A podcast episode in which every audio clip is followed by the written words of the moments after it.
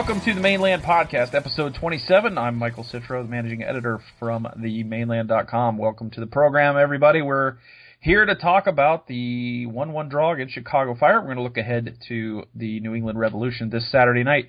Joining me tonight are Allen Etzler and Andrew Harrison, uh, our intrepid writers over at the Mane Land. Guys, how you doing tonight? Doing good. It's uh, my first time on here, so it's pretty cool. I'm a seasoned veteran, so I'm ready to go. Yeah, uh, Allen is Allen is a uh, Mane Land podcast virgin, so uh, we're gonna we're gonna get him broken in tonight. And um, you know, I like to have everybody on. Uh, we're taking turns, and uh, sometimes guys are on two, three weeks in a row, and then we don't hear from them for months or at a time. So you never know who's going to be on. It's it's kind of an interesting thing. So. Anyway, uh, Chicago Fire came into town as the Eastern Conference's worst team and uh, they promptly took an early lead on Orlando City. Uh, David Accam turning Corey Ashe inside out in the uh, right corner and then uh, drilling a shot to the near post that beat Tally Hall, which uh, was probably a goal that Tally would like back.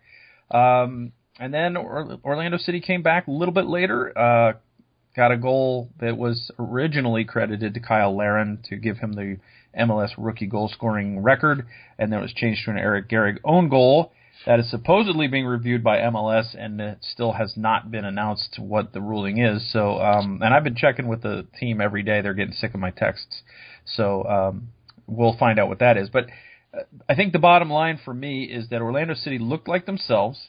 They got a lot of chances, even though they blew a lot of chances. uh, they were dominant in possession. They but they created chances. They were dangerous. Um, Chicago was was a threat on the counter with their speed, but other than that, Chicago wasn't really in the game. Aside from a, a brief spell after the first uh, or after the 18 minute um, uh, 18 minute mark when there was a weather delay for an hour, they came back out. Chicago got on the front foot for a few minutes, but other than that, Orlando City I thought controlled the game. Allen, we'll start with you. Um, what were your overall thoughts on the match and, and how Orlando City played, and do you think they may have turned a corner? Uh, well, I think I'd like to see it more happen more than just once to say that they've turned a corner. But this did look like the team that we had seen play when they were in a good run of form um, back in July and and even into June. Um, as far as you know, what Chicago was doing, the only offense they really had was when they went through Accam, who just used his speed to to blow by people. Uh, and not that many people are going to be as fast as David Accam. So that from that standpoint, is a positive for Orlando City to take. Um, what they did offensively, I I really liked what Carlos Rivas was doing. You know, even though he didn't capitalize on his chances, he was uh, creating chances, and these were chances that we hadn't seen in a month from anybody outside on the wing. So I thought that was a, a really big positive for Orlando City, and I'm interested to see if he'll be in the lineup again Saturday. Well, he won't be because he got a yellow card. Oh, that's card. right. Yeah, he is on the accumulation. but, but if he gets more playing time going forward. Yeah, I, I thought Carlos Rivas did have a, a, a positive game overall. Sure, he had some some bad misses. He hit the post late where he could have had a game winner, um, where Cyle Larin set him up with a just a gimme. Um, but you know these things happen, especially when guys haven't been playing a lot, and uh, it'll be interesting to see you know what his you know how he's used moving forward. I thought he had a terrific terrific pass that he he cut across for Kaká at the top of the box and Kaká of all people missed the net. So I mean, everybody misses the net sometimes, um, and, and it was just unfortunate. But but they were creating chances, and that's something we haven't seen of late. Uh, the game started with a two-hour weather delay. Now I'm not going to call it a lightning delay because the initially it was just rain. Initially we were just waiting because people were late getting to the game and they wanted to give everyone a chance to get in and, and maybe let the wet, the rain let up a little bit and that kind of backfired on Orlando City because the uh, when the teams came out and warmed up and they were getting ready to to play, lightning came and they were sent off the pitch uh, for a very lengthy delay. Our Andrew Harrison was in the stands. Andrew, what was it like to go through that? Not only that delay, but then also to come back and after 18 minutes have the game called for another hour uh, before the play resumed. It was just one of those things that you know you just it makes you realize that you're looking forward to the new stadium and a roof. Um, it was just brutal to kind of go through that. It was it just kept coming down harder. It was incredible how you thought it couldn't rain anymore, um, and then it did. But what was amazing was just the spirit in the stands. Um, I think you really saw that when the players eventually did come onto the field, and they were just like, "We're going to skip the national anthem," and then basically the stadium sang it, and everybody waited because we were that excited for the game, and there was so many people that had hung around and had actually made their way to the stadium. I think that it was just a nice feeling to be able to watch the game start. It was a shame that it only lasted 18 minutes initially, but what I saw in those 18 minutes was a team that wanted to play for those people in the stands. Um, and I don't feel like we'd seen that in the past few weeks, so it was really nice to be a part of that, but also be a part of the fact that weather didn't keep people away. We've seen that time and time again across this league where bad weather really lowers attendance, and we didn't get that. We had a big full stadium, and a lot of people hung around, and okay, after the second hour and a half, by the time the game got restarted, it really kind of dwindled. But those people that were there are those the people that are going to make this team stay here in this town and make it be here for the long term.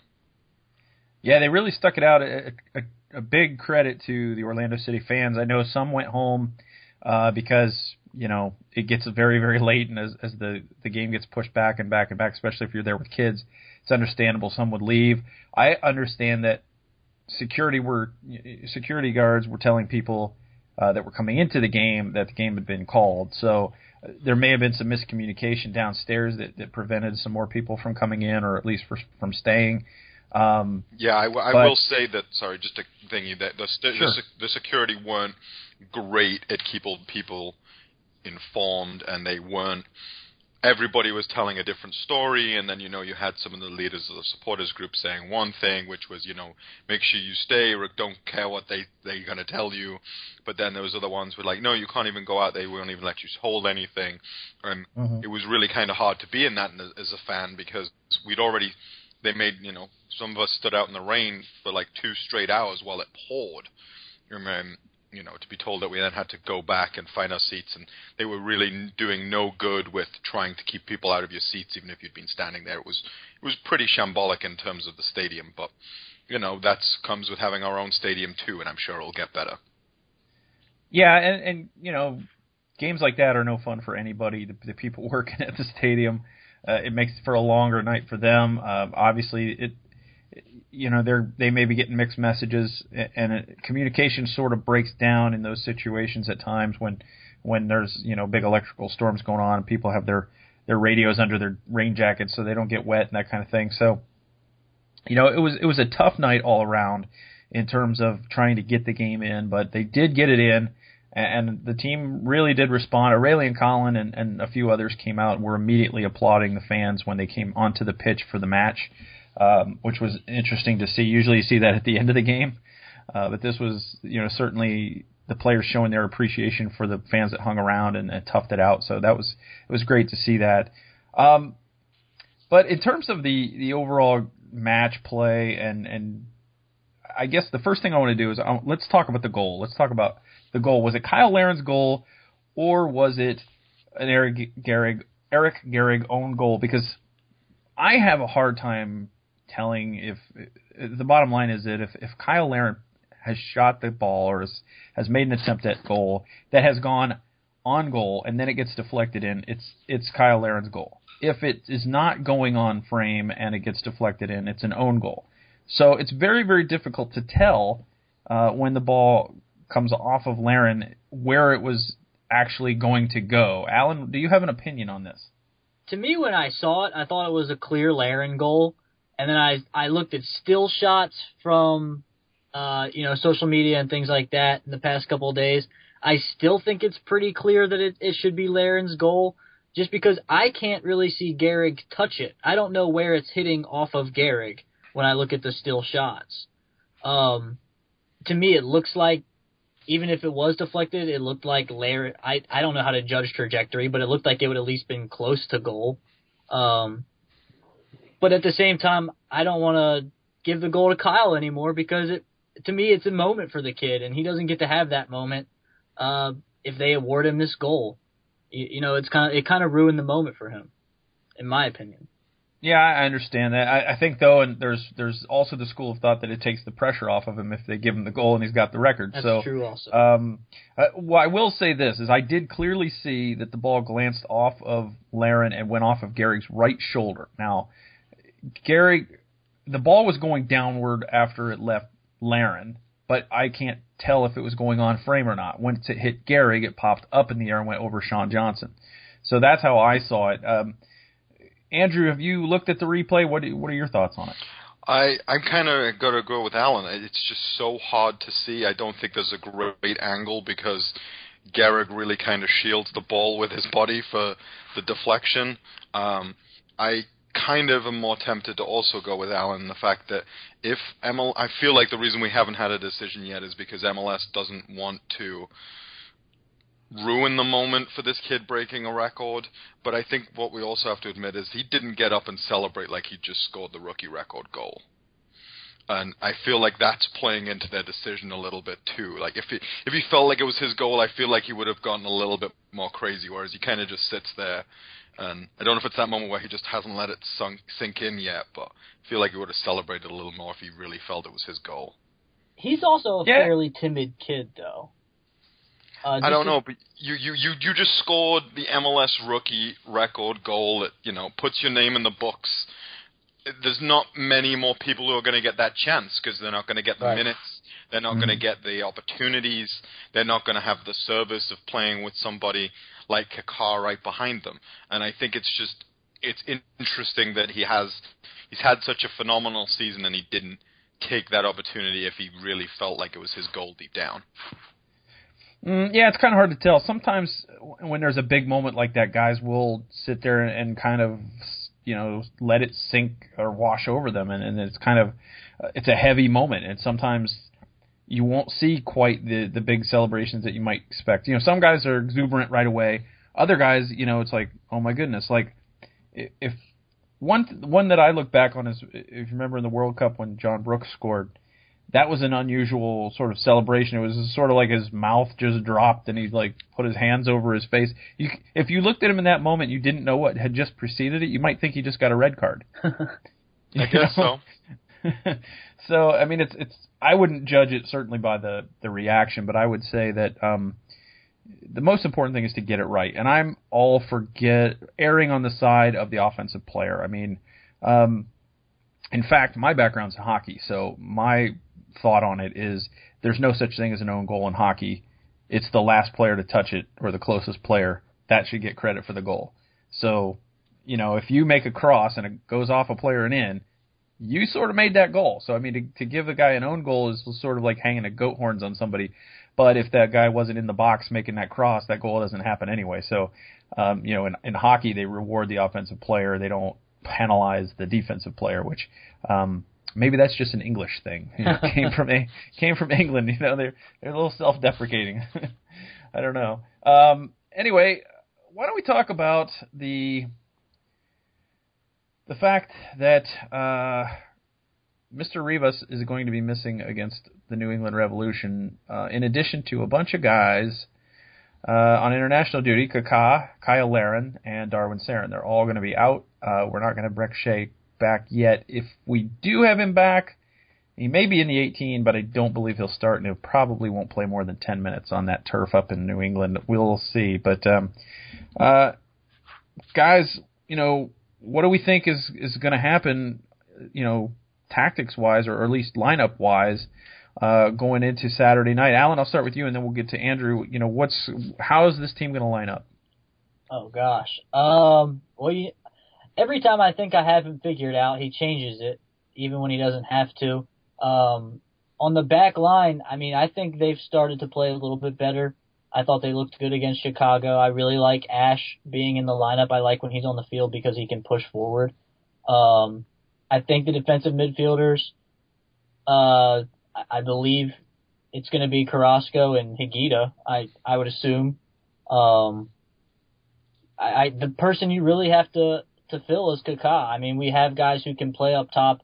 They won't be as good as Cyle Larin, um, but with without Kaká, you know, there's really nobody who can who can be Kaká. Um, you know, Lewis Neal has played in the mid, Ribeiro has played in the in the center, so I would I would assume maybe one of those two guys, but I don't know. I'm not I'm not really feeling very good about the that that particular position. Andrew, what do you think? You think we might see Neal in the middle of like Bowden on the left and I don't know Avila or somebody or Winter on the right? Probably, I'm guessing. Yeah, I'd imagine Winter comes back. I mean, he didn't obviously. He hasn't really had the ability to show what he can do yet due to those two consecutive red cards for Turner and Ramos, and always getting pushed back in that position, and then he got sent off himself. Plus, he missed the other game, so I definitely see him on the right. Um, I would say that I would imagine since we had some success with Ribeiro, uh, Ribeiro, he starts up front um, in place of Larin, um, so he wouldn't slot into that midfield. I think as Lewis has got older, maybe the center mid role would suit him a little bit more, and I think he is a little bit more defensive minded occasionally, so he might help some cover for Carrasco, who has sometimes looked out of his depth, and this is a team where against New England where he could certainly look out of his depth if they play him at pace and he just gets turned on the wrong side and it, it could be dangerous. Um, I definitely think Ash will make a play for a starting role. I, I do agree with Allen. I think we look better with him on the field. Um, and definitely Bowden going forward. I would love to see if we could get Shea some minutes, but I don't know with that turf, like you say, if it's going to be worth the risk because we really need him heading down the stretch. Yeah, I, I'm. I think I'm sort of in come to this conclusion in my own mind that I think um, Neal will play in the middle uh, of Winter and Bowden in the attacking midfield, and then we'll see Ash playing behind Bowden at left back and Ramos on the right. Um, I think that gives you your best. It certainly gives you your best pace on the outside against a, a very quick uh, New England counterattack. Um, they can they can come at you very very quickly, turn things around, and I think you're going to need somebody with Ash's pace and somebody with Ramos's pace to to uh, fill those roles. And I agree with you about Ribeiro up top. I think he's probably your best bet remaining on the bench right now um, for that striker role. And uh, Higuita and Carrasco seems like a, probably a done deal um, unless they change shape. Uh, this might be one of those weird instances where Adrian Heath decides – let me try a four four two against this and see what I you know see what these guys can do. Um, he's been very very reluctant to go to a four four two this year, but uh, that's it's certainly an option. I think it's I think I don't think that he likes the predictability of it, but I think um, everybody who's played soccer kind of knows how to play a four four two, and you know it's comfortable for them. So I think it it might be when you're when you're uh, one of those things when you're down uh, a few guys and you really need something reliable, the old 442 might not be a bad thing to fall back on. So, uh, but we'll see what happens. Uh, I got to have you guys as man of the match for uh, the Chicago Fire game. I'm already on record. I did player grades this week, so I'm already on record that Higuita was my man of the match. Alan, who was yours? Well, I was up there in the press box with you and said I thought Higuita was uh, the best player on the field that night also. Uh, so he, he was mine. I just felt he did a much better job um, controlling the offense, keeping possession with the team. Um, you know, th- that's one of the things that we hadn't seen the defensive midfield do in the past couple of matches was keep possession, and uh, they were able to do that against Chicago. So I, I went with Higuita as well. Andrew, um, I got to agree with you both on Higuita. Um, I thought he played really well. I actually thought he was one of those players that really, really wanted to get this team back on track that night, and I love that passion from him because I feel like we'd missed that from some of our players in previous weeks. Um, but a corollary to that would be my more game player who's getting better every week has been Mateos. I think he's really starting to get better as a player, and I was really concerned when I first saw him, but I felt a little bit more secure that him playing center back after playing a pacey Chicago forward um, setup. Yeah, I thought Mateos had certainly his best game uh, since joining Orlando City, which you would expect. I mean, it's going to take guys coming over from Europe. They're rusty. They haven't played since the spring. You know, it's going to take them a few games. They, get, they have to learn their teammates. They have to learn new co- new coach, new system, new culture. All of that is new. And even though these guys are veterans and some have played in multiple countries, it's not an easy thing to just slot right in and be great. So I know people were complaining on Twitter about Mateos, and they were complaining, uh, you know, certainly on our website about him, and in Winter as well. But it's like you haven't seen what they can do yet. You just haven't. They, we haven't. Our fans haven't even seen what Carlos Rivas can do yet. they don't know what Carlos Rivas is capable of because he hasn't got that many minutes really, and he's he's you know just when he started to get comfortable, he came out of the lineup for a while. So um, you know it, it's soccer is a game where if you're not playing, you know it can affect you, and then when you you can't just throw somebody out there because chemistry is a big part of the game. So um, it's interesting that we all agree on our man of the match. That hardly ever happens. so I guess we must be have gotten it right. What I really liked about Higuita this week is that he channeled that passion. He wasn't reckless with his challenges. Mm-hmm. He he wasn't barking at the official, you know, the whole night. He was he was just up in his uh, opponent's face like all the time and and being hard to play against. And that's what Adrian Heath wants out of him and Cerén is to to be difficult to play against, to make people not want to play against you. And that the way you do that is you take the ball away, you you get in their passing lanes, you get in their face as soon as they got the ball. And I thought that that he did a very good job of that. Cerén, I thought had a, a, a slow first hour of the game, but I thought he the final 30 minutes he was as good as anybody on the pitch. He really really started slow for me and and made a lot of um, bad passes, some turnovers, and and uh, you know it, it was one thing where it was like I was just about ready to just say, let's get Servando Carrasco out there, and then he started to turn it around and, and play better. The last 30 minutes, he was very, very good. Uh, so it's a shame that he's now off to have a World Cup qualifier with El Salvador. Uh, but you know, such is the life here for Orlando City fans. It's just when things start to go your way, they still don't go your way. uh, but um, so, uh, you know, overall, uh, Andrew, let me go back to you a little bit about your overall thoughts on Chicago. I mean, is this is this something that the team can build on? Um, I would love to say yes, but I feel like we're celebrating a little early in that they were the bottom team in the East, and we're congratulating ourselves playing against those guys. I feel like if we can take it into the next game and feel that passion, but of course there is going to be that team feeling that without Kaká, without Larin, who've scored 20 goals between them, that we're not going to have that chance to break down a solid New England team that is fairly safely into the playoffs. Um, I think that we have to come back after this game. If we've still played that well, then we can start to say that we're turning it around. But I, you know, I I don't want to get too excited about one good performance. I wouldn't say it was a great performance. It was just a good performance that we can build on and take to the next step. But once again, we're losing some building blocks, so we're going to have to move the wall over slightly and rebuild it a little bit until we can put those pieces back. Yeah, you're you're right. I mean, it's and it's going to be hard to build on a, a performance where you're going to lose, um, you know, four guys who started in the game. Um, on Saturday. And and and you you know you bring up a good point. Chicago's a bottom feeding team, and they even though they had just won a game, they had played at midweek. So again, you know maybe some some tired legs.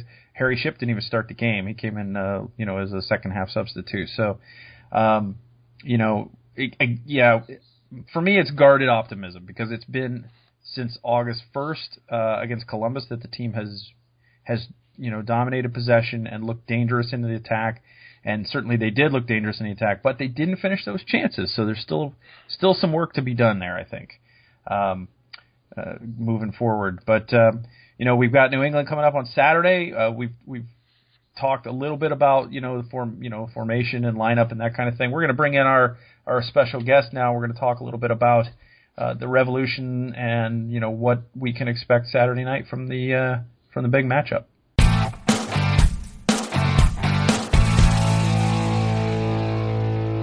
Right, joining us uh, on the Mane Land podcast this week, uh, our guest is from the Bent Musket writer uh, Seth Macomber.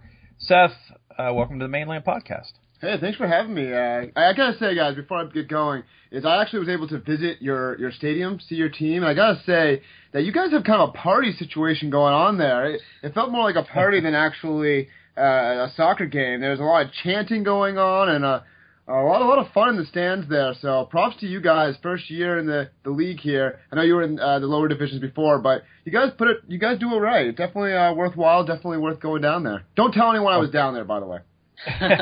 were you at the uh, Were you at the first matchup between the two teams? The, did you come down for the Revs game? No, it actually just happened that I was at a Colorado Rapids game, uh, and, and you won. So I think that was probably a little bit better of a atmosphere than maybe. That was a that was a good game. game. Yeah, that was in the run of, uh, and actually that was the last game in a run of really good form for the Lions. And then uh, July came along, and everything kind of turned on its head. Um, they still kind of uh, they still kind of party though when they're at those games. They do have a really passionate fan base. I think it helps that there's a college about ten minutes from the stadium, where you have a lot of those college students also. Yeah, it's a it's a good atmosphere, and we really um, it's always kind of been that way, even when the crowds were a little smaller uh, in USL. So, um, you know, the the club has uh, built it up, and, and the supporter culture is built the right way, I think. Seth, we wanted to have you on uh, to give us the lowdown on the Revs, and uh, obviously the the first match between the two clubs uh, was a couple of months ago, and uh, the Revolution took a 2 0 lead, and uh, the Lions came storming back to and ended in a 2 2 draw. What has changed with New England since the last time these two teams have met? Yeah, so I, I think obviously one of it is, is having uh, you know Jermaine Jones back. Unfortunately, he won't be there for this weekend, but I think just having him around the team uh, boosts it quite a bit. The team talks a lot about how Jermaine Jones affects the morale, how it gives him that can-do attitude. Even though he's you know he's been back since the injury for three games now, and he hasn't really played that many minutes. Uh, right before he left for national team duty, he had uh, you know 61 minutes before he left the field. So you know that's a brief stint uh, before the the previous two were uh, brief as well. But I think just having Jermaine nearby, that, that idea that he is going to be a part of the team is is absolutely huge. I think also uh, moving beyond that and something that's going to be more relevant this weekend. I think the uh, the attack has found their form. Um, I think before you know some of these guys weren't necessarily at their peak. Now you have Diego Fagúndez. He scored a goal this past weekend. Uh, he's now on three and three for the season, three goals and three assists. Uh, you have uh, Lee Nguyen, who's actually been quite good over the last month. He's been uh, very, very uh, successful. He hasn't reached those those heights of MVP Lee of last year. And the last person to kind of mention here is is Charlie Davies. I mean, Charlie Davies is you know playing the hold up man. He's playing the the goal scorer. He's like well rounded as far as a player goes. I mean, for a guy who who spent so long without a goal, without a professional goal, it's amazing how great he's been for the Revolution. Imagine that this is a team that has Juan Agudelo and Teal Bunbury on the bench. You know, that's that's a pretty dangerous team to have.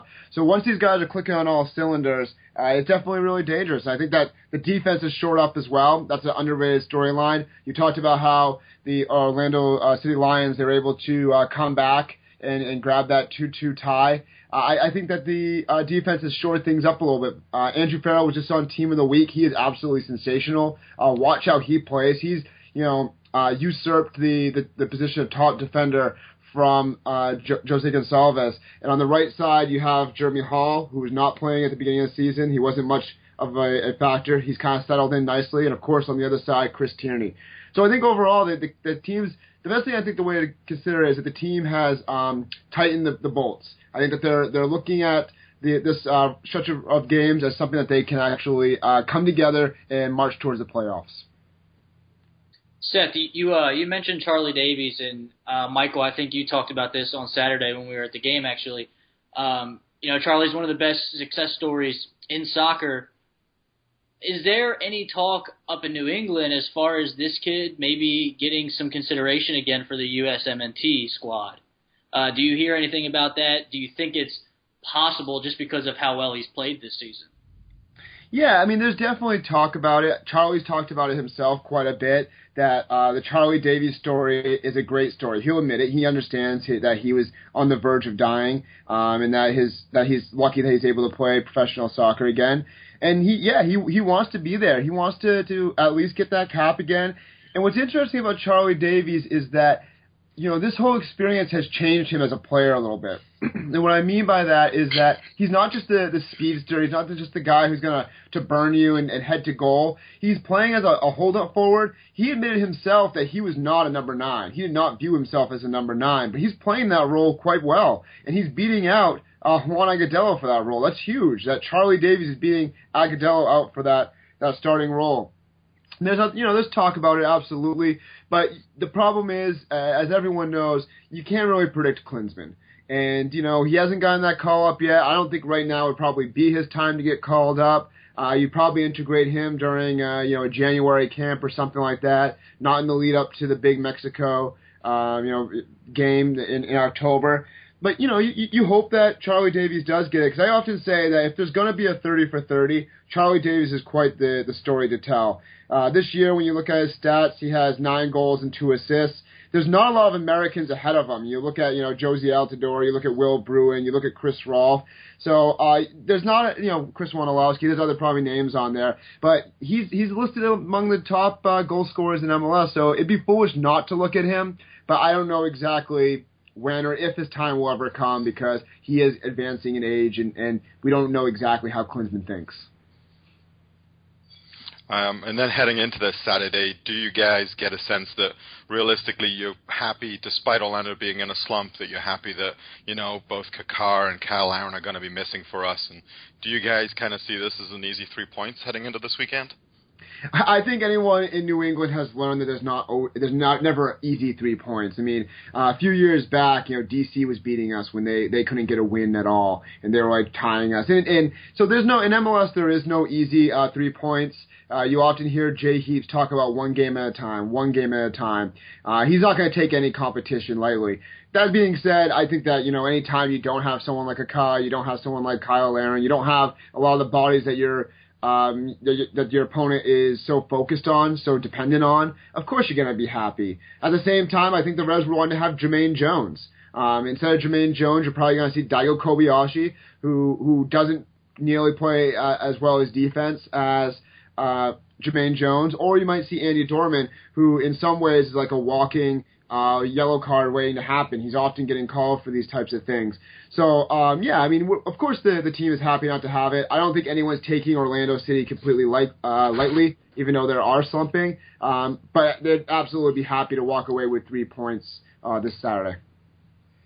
Yeah, not just uh, the the team has been uh, in a bad run of form, but also Orlando City without Kaká, without Cyle Larin, without Carlos Rivas, and um, you know, and Darwin Cerén is gone as well on international duty, and Brek Shea even if he plays, he won't be starting. He'll be probably coming off the bench late in the game. So uh, a really, really wounded uh, team as far as um, injuries and, and international call-ups and, and, those kind of things go. And that's been an ongoing story with Orlando City all year. Um, Seth, tell us what we can expect tactically from New England. How will they align? You know, what formation will they use? And, and what is their sort of bread and butter in terms of, of, of how they approach the game uh, during this run of form? Sure. So they, they've basically stuck to the same formation uh, this year as last year. They're going to play a 4 2 3 1.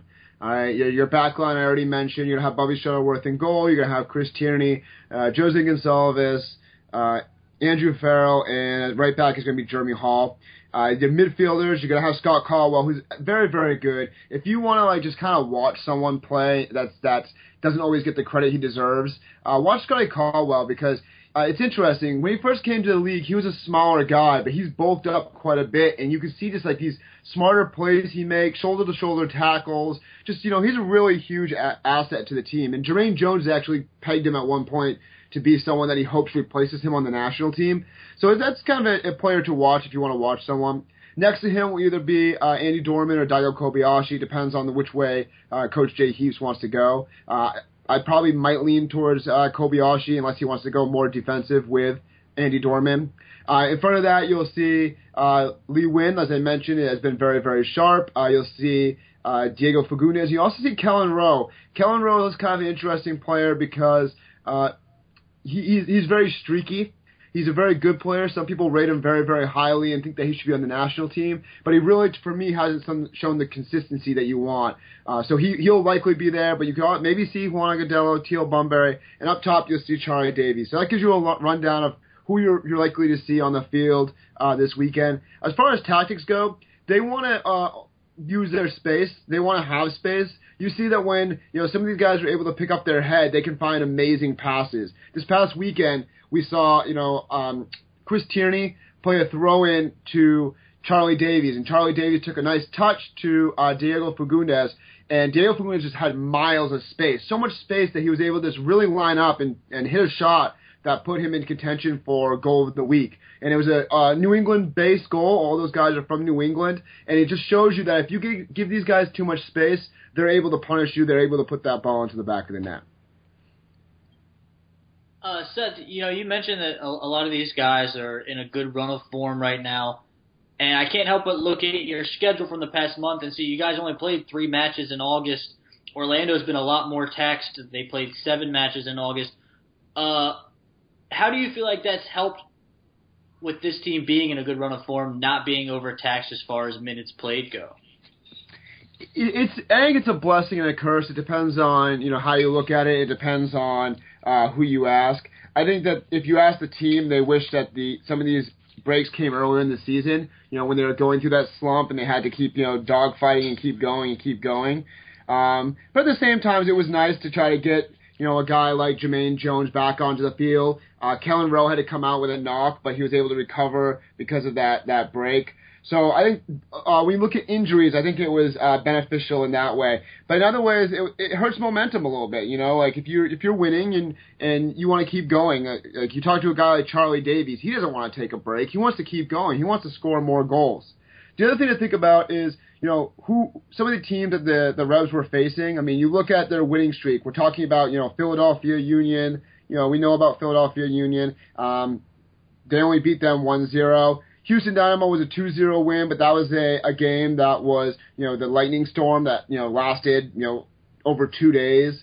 Uh, the win against uh, Toronto FC, that's a good win. Uh, but you know, Toronto FC is also a hard team to peg. You know, they're up and down, up and down. So this this winning streak that they have, and NYC FC is in there as well. This winning streak that they have isn't necessarily completely indicative of the heights that this team can have. This team is vulnerable in some ways. I mean, you, you date back and you look at, you know, their, their last loss was against the uh, Red Bulls, a 4-1 loss. That's a pretty comprehensive loss to have. And then uh, soon after that was that 2-2 draw against uh, Chicago Fire. So there are weaknesses for this team. Uh, so when you look at the like the, the winning streak isn't necessarily you have to kind of dig into it a little bit to understand that it's a good winning streak to have, but the opponents weren't exactly the top of the league.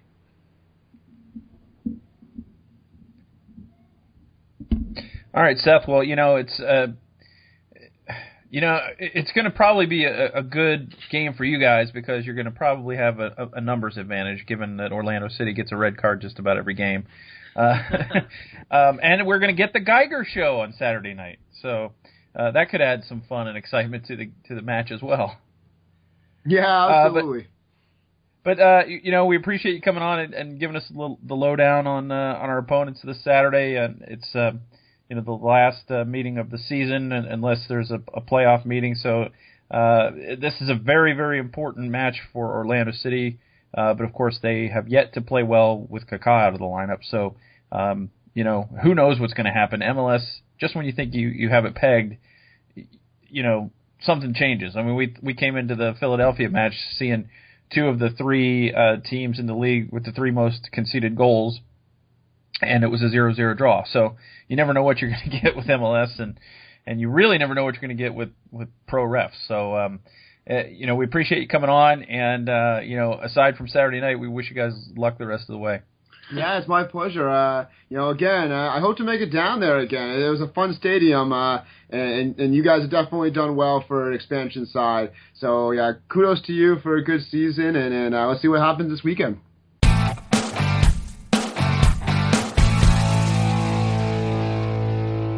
All right, we're, we're just about ready to wrap up this edition of the Mane Land Podcast. We definitely want to thank our guest, Seth from the Bent Musket, uh, for coming on the show and giving us the lowdown on the New England Revolution. He's you know knowledgeable dude. You know, check him out over at thebentmusket.com. Um, and uh, we'll, we'll certainly uh, we appreciate him giving us the skinny because it's been a while since we've seen the Revs, and uh, a lot has changed since that two-two draw uh, that night, which was a really cool game, by the way. I mean, uh, that was one of my favorite moments. I think when when uh, Aurélien Collin was calling for the ball and moving forward, and all of a sudden your center back is playing striker, and lo and behold, he scores on a header and ties the game. So that was a, that was one of the. I think when I look back at the season, that's one of the moments that stands out for me.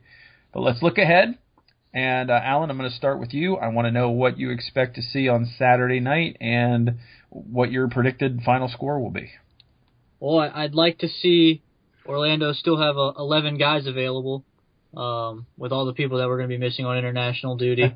uh, I, I think the the person that I am watching, and this might just be because I'm a huge USMNT fan and I've always been a huge Charlie Davies fan because I'm from the DC area. Uh, I'll be watching Charlie Davies just because his comeback story is so good. He's playing so well right now, and you have to think that the Orlando City back line is going to key on him and keep him from from finding the back of the net. Um, so that's the guy I'm watching, and honestly, I think there that back line is really starting to come together. That's one of the positives I've been taking uh, from last game, and then the game you know, the game before that, I think they're starting to gel a little bit. There's been constant improvement since David Mateos has been inserted into the lineup. Um, I, I guess if I had to pick a final score, I, I I'm predicting this to be low scoring. Um, I wouldn't be surprised if it's a zero-zero draw, to be honest. Just because Orlando City is, is kind of lacking offense coming into this, uh, but their defense is playing really well. Okay, uh, fair enough. Uh, Andrew, what is your what's your key matchup on Saturday, and uh, what's your prediction? Um, my key matchup is got to be, uh, depending on a lineup, it's got to be um, Nguyen and Bunbury um, playing, keeping it wide, and then seeing how they can actually do on the matchups um, between Ramos and Ashe. Um, and with Bowden tracking back, maybe that extra wing back will help. Um, I've definitely got a feel that that's going to be our weakness. We haven't played wide all season, um, unless when we were actually winning. We've been playing very narrow. I'm very concerned that they're just going to get the crosses in, and we won't be able to deal with it.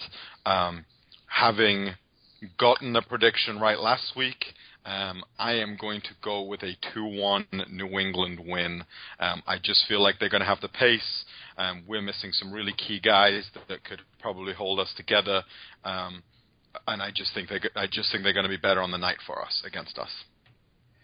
All right. Well, my key matchup I think is the Orlando City defensive midfield. Can Carrasco and Higuita uh, protect that back line from that wave after wave of New England attack? Um, I don't expect Orlando to have a large percentage of the possession in this game because of who's missing. Um, I think that when you have guys like uh, Kaká and Larin and Rivas, you, you those guys create space for each other. And the guys that are going to be replacing them are not the kinds of guys that are going to take defenders away from the others. So I think that it's going to be difficult for Orlando City to score. And I, am going to also predict a 2 1 New England um, win in this game because I just think playing on the road, this team has not played well on the road. And if they get somebody sent off, it's going to be an ugly, lopsided final score. But I'm hoping that even that the Geiger show will keep the red in his pocket, uh, and that Orlando City can at least finish with 11 men and uh, you know keep it a respectable score line. Uh, may, you know maybe they get you know maybe they get some kind of crazy bounce, some own goal or something weird or a penalty, and maybe get out of there with a draw. It would be really really super to get out of there with a point, but um, being realistic, the way that New England has been playing, and with with Orlando City's uh, heavy heavy losses to international duty and injury and suspension, um, it, it's a lot to ask for the team to go up to New England and, and you know take a point or more out of Foxborough. So um, I am, I think, on your side on that, uh, Andrew.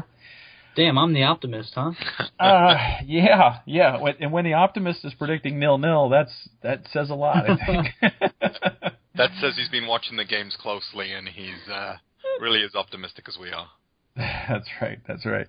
Well, uh, guys, I think that's just about a wrap for this week. Uh, I appreciate you coming on and uh, you know talking about the fire, talking about the Revs, and uh, I'm, I'm, you know, for once it's nice to do one of these. We're not talking about like a four 0 loss with a guy getting sent off in the first half.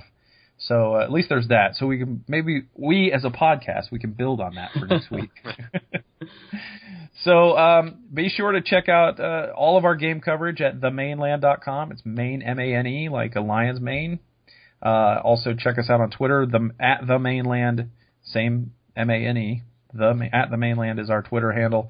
Uh, we'll be live tweeting the game. Obviously we'll We'll be uh, tweeting out our stories, so you can uh, follow us on Twitter, like us on Facebook, and uh, all of that fun stuff. And we will see you. We'll be back next week on behalf of Allen Etzler and Andrew Harrison will be back next week to uh, to break down the New England Revolution and talk about, uh, I believe, Sporting Kansas City. I think that sounds right. Yep. Uh, and um, you know, it, I'm I'm closing in on a birthday, so maybe we'll even have a little birthday celebration. So uh, until next week, I am Michael Citro signing off from the Mane Land Podcast, episode 27, saying, "Go City."